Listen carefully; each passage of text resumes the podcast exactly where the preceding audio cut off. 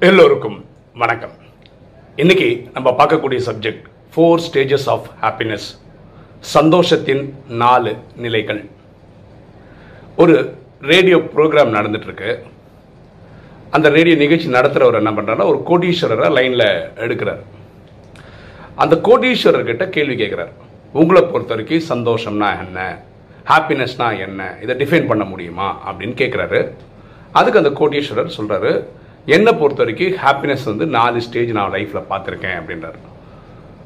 ஓ கேள்வி கேட்குறவர் கேட்குறாரு அது கொஞ்சம் எக்ஸ்பிளைன் பண்ண முடியுமா? நம்ம ஆடியன்ஸ் தெரிஞ்சுக்கிற மாதிரி. அப்படின்னு ஓ தாராளமாக சொல்கிறேன் அப்படின்னு சொல்லிட்டு அவர் சொன்னார் என்னை பொறுத்த வரைக்கும் ஃபஸ்ட்டு ஸ்டேஜ் ஆஃப் ஹாப்பினஸ்ன்னு நான் நினச்சது நிறைய கோடிக்கணக்கான பைசா சம்பாதிக்கணும். அப்போ ரொம்ப ரொம்ப சந்தோஷமாக இருப்போம். அப்படின்னு நினச்சி நான் பிஸ்னஸில் வந்து கோடிக்கணக்காக சம்பாதிக்க ஆரம்பிச்சிட்டேன். அப்போ அந்த கேள்வி கேட்குறாரு சரி நீங்கள் கோடிக்கணக்காக பைசா பார்த்துட்டீங்க உங்களுக்கு சந்தோஷம் கிடச்சிச்சான் கிடைக்கவே இல்லை. சம்பாதிச்ச அது ஒரு சந்தோஷம் தான் அதை நிரந்தரமாக சந்தோஷமாக இருக்கணும் இல்லையா? பைசா சம்பாதிக்க சம்பாதி அடுத்த சம்பாதிச்சா நல்லா இருக்கும் அடுத்த சம்பாதிச்சா போகலாம் அப்படி தான் போயிட்டே இருக்கே தவிர ஒரு சந்தோஷ நிலைக்கு என்னால் அடைய முடியல. ஓகே அப்போ அப்போ என்ன பண்ணீங்க? நான் ரெண்டாவது லெவல் யோசித்தேன் ரெண்டாவது லெவல் ஹாப்பினஸ் என்னென்னா இந்த ரேராக கிடைக்கக்கூடிய விஷயங்கள் இருக்குல்ல அதெல்லாம் கலெக்ட் பண்ணுறது ஃபார் எக்ஸாம்பிள் ஸ்டாம்ப் கலெக்ட் பண்ணுறாங்க இல்லை அந்த மாதிரிலாம் இருக்கையில் பெரிய பெரிய பெயிண்டிங்ஸை கலெக்ட் பண்ணி வச்சுப்பாங்க. ரொம்ப ரேராக இருக்க விஷயங்களை கலெக்ட் பண்ணி கலெக்ட் பண்ணி வச்சுக்கிட்டா அது ஒரு சந்தோஷம் தரும்னு சொல்லிட்டு எங்கிட்ட தான் நிறைய காசு இருக்கேன் நிறைய வாங்கி வாங்கி வச்சேன்.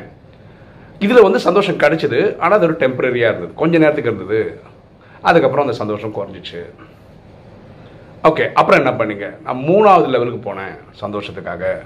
மூணாவது லெவல் என்னென்னா பெரிய பெரிய ஃபுட்பால் டீமு பெரிய பெரிய ரிசார்ட்டு இதெல்லாம் விலைக்கு வாங்கினேன். அப்போ மக்கள் வந்து இவர் வந்து ஒரு ரிசார்ட்டோட ஓனர் ஒரு ஃபுட்பால் டீமோட ஓனர்லாம் பேசும்போது எனக்கு ஒரு சந்தோஷம் கிடைச்சிது. அது எனக்கு மூணாவது நிலை சந்தோஷமாக இருந்தது. ஆனால் இதுலேயும் வந்து ஒரு நிரந்தர சுகம் கிடைக்கல சந்தோஷம் கிடைக்கல. அப்போ நாலாவது என்னது அப்படின்னு கேட்குறேன் அப்போ நாலாவது வந்து என்னோட நண்பர் ஒருத்தர் அவருக்கு தெரிஞ்ச ஒரு என்ஜிஓ அதில் முடியாத சில குழந்தைகள் இருக்கிறாங்க. அவங்களுக்கு வீல் சேர் வாங்கி தர முடியுமான்னு என்கிட்ட கேட்டிருந்தாரு. நானும் ஒரு ஒரு டசன் வீல் சேர் வாங்கி கொடுத்துட்டேன் அவருக்கு. ஆனால் அவர் என்ன சொன்னார்னா இது வாங்கி கொடுத்தது மட்டும் பத்தாது நீங்களே வந்து பர்சனலாக குழந்தைங்களுக்கு கொடுக்கணும் அப்படின்னு கேட்டுக்கிட்டாரு. அதன்படி நான் வந்து நானே பர்சனலாக போய் குழந்தைங்களுக்கு கொடுத்தேன். எல்லா குழந்தைகளுக்கு கொடுத்ததுக்கப்புறம் நான் பார்த்த காட்சி என்னென்னா அந்த குழந்தைகள் அந்த வீல் சேரில் அப்படி தானாக சுற்றி சுற்றி சுற்றி அங்கேயும் இங்கேயும் போய் மாறி மாறி அவங்க கூட விளையாடுறத பார்க்குற அந்த சந்தோஷம் பார்க்கும்போது எனக்கு கிடைச்சது அந்த சந்தோஷம் என்னால் எக்ஸ்பிளைன் பண்ண முடியல. அந்த குழந்தைங்களுக்கு இன்னும் எல்லாம் கிடைச்ச மாதிரி ஒரு சந்தோஷம். அந்த சந்தோஷத்தை பார்க்கும்போது எனக்கு கிடைச்ச சந்தோஷத்தை என்னால் விவரிக்கவே முடியல அப்படின்னு சொன்னார். அப்போது நான் அந்த நிகழ்ச்சி விட்டுட்டு வரலாம் அப்படின்னு கிளம்பும்போது ஒரு குழந்தை வந்து என் காலை அப்படியே கெட்டி பிடிச்சிட்டா டைட்டாக அந்த குழந்தை விடவே மாட்டா நான் அப்படி நவுந்து வர்றது கூட கஷ்டப்பட்டேன் நான். அப்போ அந்த குழந்தைகிட்ட கேட்டேன் உனக்கு வேறு ஏதாவது வேணுமா? வீல் சேர் தவிர வேறு ஏதாவது ஏன்னா காசு இருக்குது இவ்வளோ வாங்கி தர முடியும். அப்போ அந்த குழந்தை சொன்னதான் எனக்கு மனசில் இன்றைக்கும் டச் ஆகிருக்கு அந்த குழந்தை என்ன சொல்லிச்சு? நான் உங்களை ஒரு வாட்டி நல்லா பார்த்துக்கிறேன். உங்களுடைய ஃபோ- மன ஃபோ- இது இருக்குல்ல முகத்தை. என் மனசுக்குள்ள ஒரு ஃபோட்டோ எடுத்துக்கிறேன். ஏன்னா நான் இருந்ததுக்கப்புறம் சொர்க்கத்துக்கு போகும்போது நான் உங்களை அங்கே பார்க்கும்போது நான் உங்களை அடையாளம் கண்டுபிடிச்சி நான் இறைவன்கிட்ட சொல்லணும். எங்கள் வாழ்க்கையில் ஒரு டிஃப்ரென்ஸ் கிரியேட் பண்ணவர் இவர் அப்படின்னா அறிமுகப்படுத்துறதுக்கு உங்கள் முகத்தை நான் ஒரு வாட்டி நல்லா பார்த்துக்கிறேன். அதுக்கு தான் நான் இப்போ உங்களை கெட்டி பிடிச்சிருக்கேன் அப்படின்னு அந்த குழந்தை சொன்னான் அந்த குழந்தை முகத்தில் இருக்கிற அந்த சந்தோஷம் பார்க்கும்போது தான் நான் புரிஞ்சுக்கிட்டேன் இதுதான் உண்மையான சந்தோஷம். நம்ம பிறப்பனுடைய இது என்னென்னா முக்கியத்துவம் என்னென்னா சக மனிதனுக்கு உதவுறது. இதுதான் நான் கற்றுக்கிட்ட சந்தோஷத்தோடைய ஃபார்முலா நாலு ஸ்டேஜ் ஆஃப் ஹாப்பினஸ் லைஃப்பில் மாறி மாறி வந்துட்டேன். அந்த ஃபஸ்ட்டு த்ரீ வந்து சந்தோஷம் கொடுத்தது. அது என்னோட பர்சனல் லெவல் வரைக்கும் ஆனால் இதுதான் ஒரு நிறைவான சந்தோஷம் கொடுத்தது. இந்த நாலாவது மெத்தடு தான்.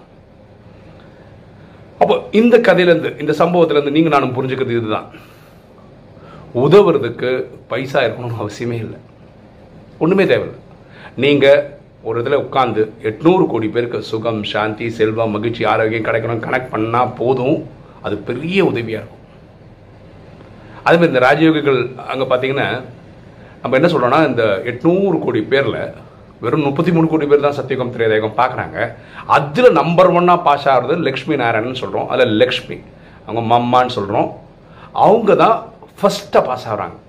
அவங்க வந்து பணத்தை கொடுத்து சேவை பண்ணவே இல்லை. அவங்க வெறும் ஞானத்தை அந்த மாதிரி கொடுத்தாங்க. இன்னைக்கு நம்ம பேசிகிட்டு இருக்க ராஜயோகம் நாலேஜ் வந்து பரமாத்மா இந்த பிரம்மாண்ட சரீரத்தை கொடுத்தது. ஆனால் அது உலகம் ஃபுல்லாக போக வச்சதுக்கு ஒர்க் பண்ணது அந்த மாதிரி தான். அதனால தான் நம்பர் ஒன் ஆத்மாவாக வந்திருக்காங்க. ஸோ உங்ககிட்ட ஞானம் இருக்குது ஏதாவது ஒரு ஸ்பெஷலைசேஷன் இருக்குன்னா அது சமுதாயத்துக்கு ஃப்ரீயாக கொடுங்க. அந்த சந்தோஷம் அளவிட முடியாதது. சரியா? பொருள் இருக்கும் பொருளால் தான தர்மம் பண்ணுங்க. அது வழியாக அடுத்தவங்களுடைய கஷ்டத்தை போக்குறதுக்கு முயற்சி பண்ணிங்கன்னா அது உண்மையான சந்தோஷம் கொடுக்கும். சரியா?